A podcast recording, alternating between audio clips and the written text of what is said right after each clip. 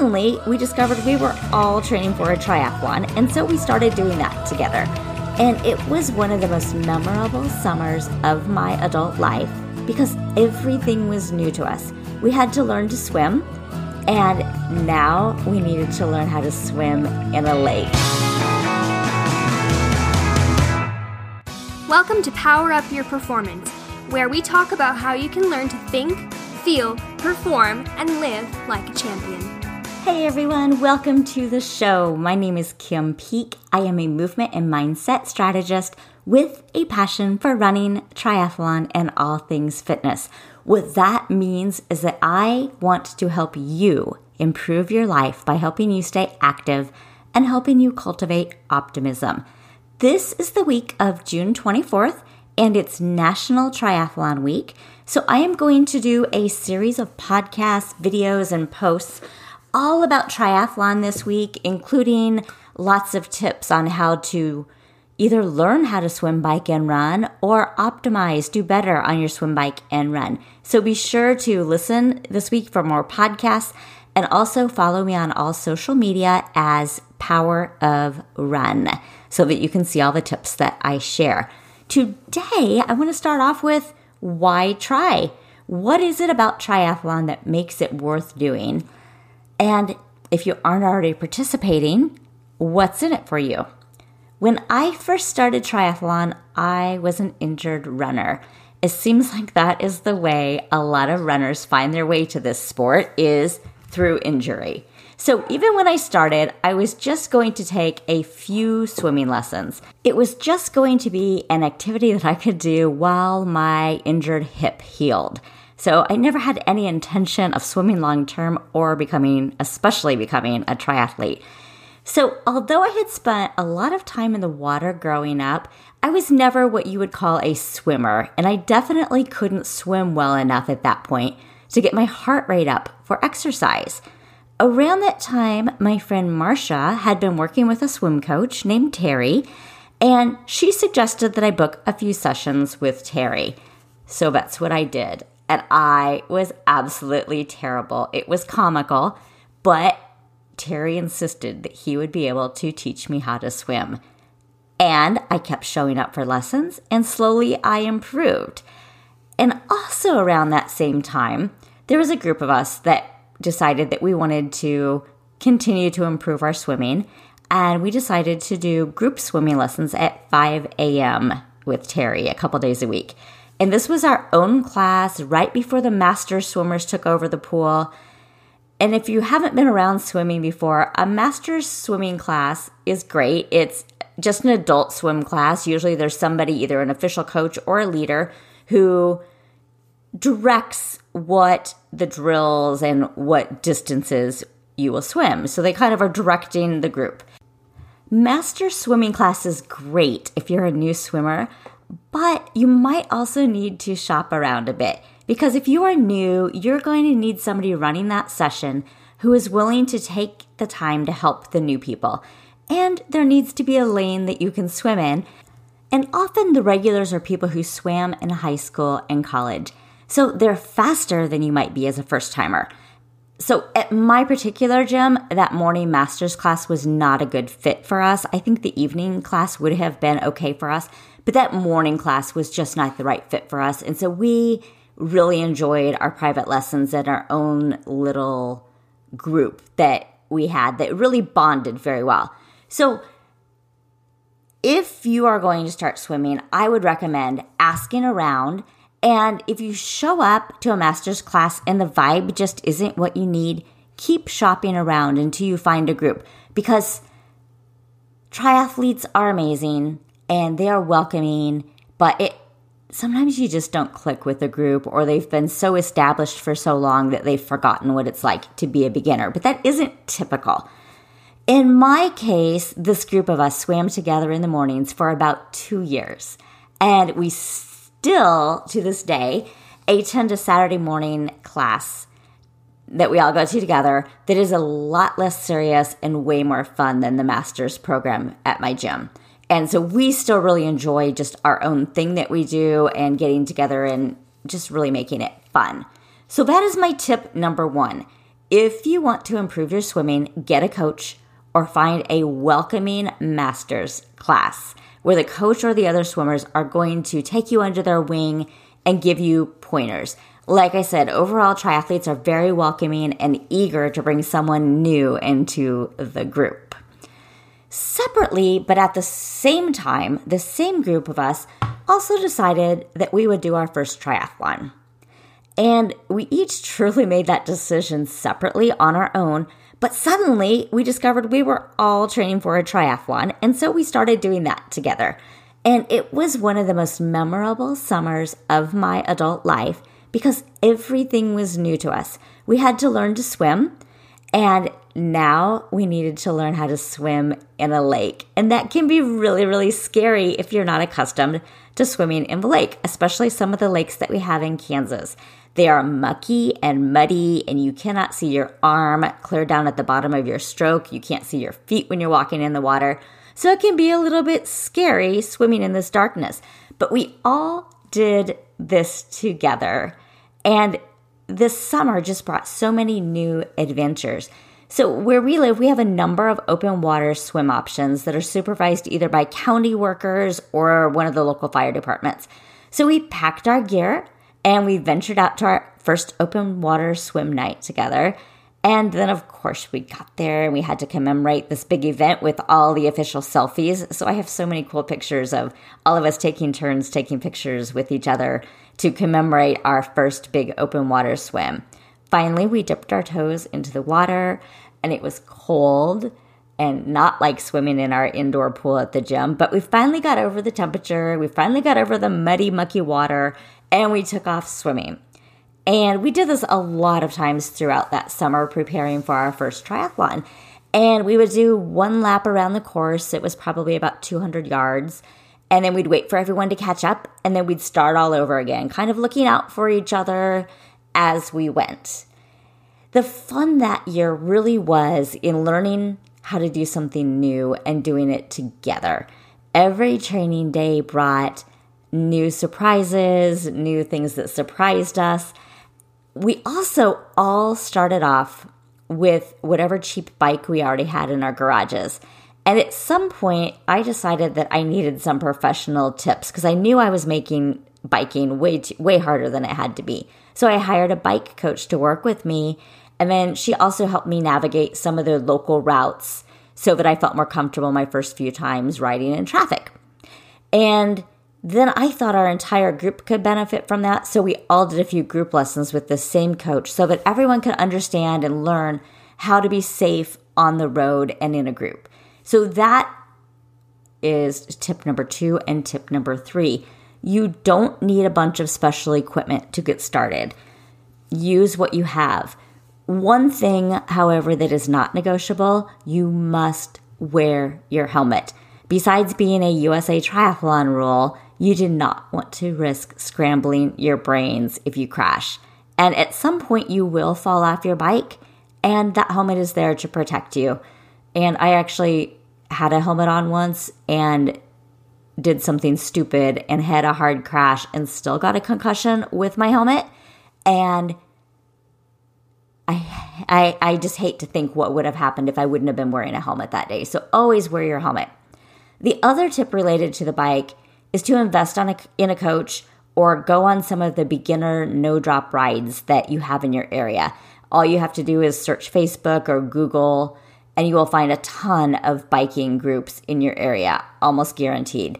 And you want somebody who can help you learn how to safely ride in a group and help you learn how to ride in traffic because you again want to stay safe you want to make sure you're obeying traffic laws you want to make sure that you understand you know where the safe bike routes are in your area because even though cyclists have the right of way it is still dangerous when you run into people with road rage so i'm not trying to discourage you from biking but i'm trying to encourage you to make sure you're doing the things that keep you safe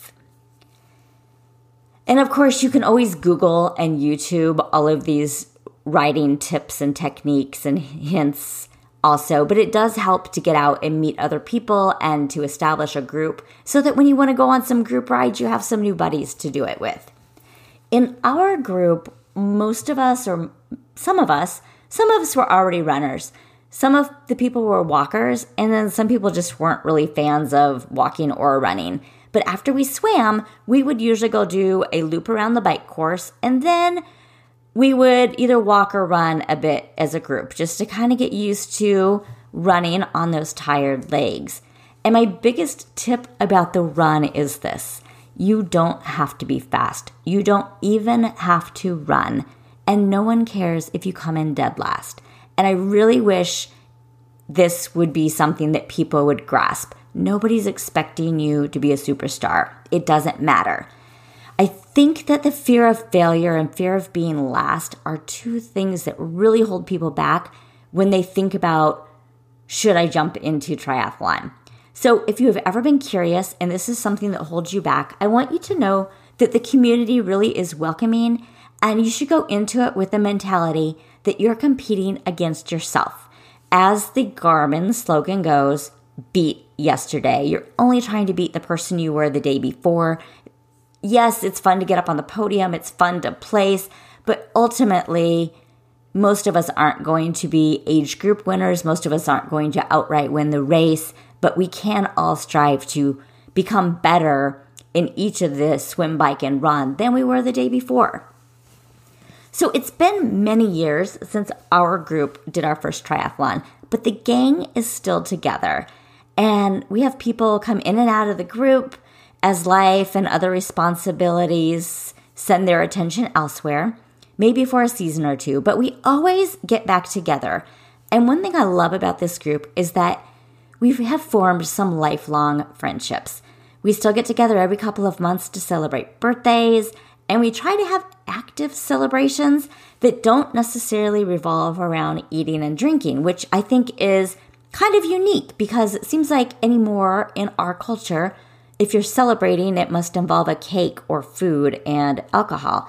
And so this has been kind of a fun thing for us too to find different ways to celebrate and to be together that don't necessarily involve food.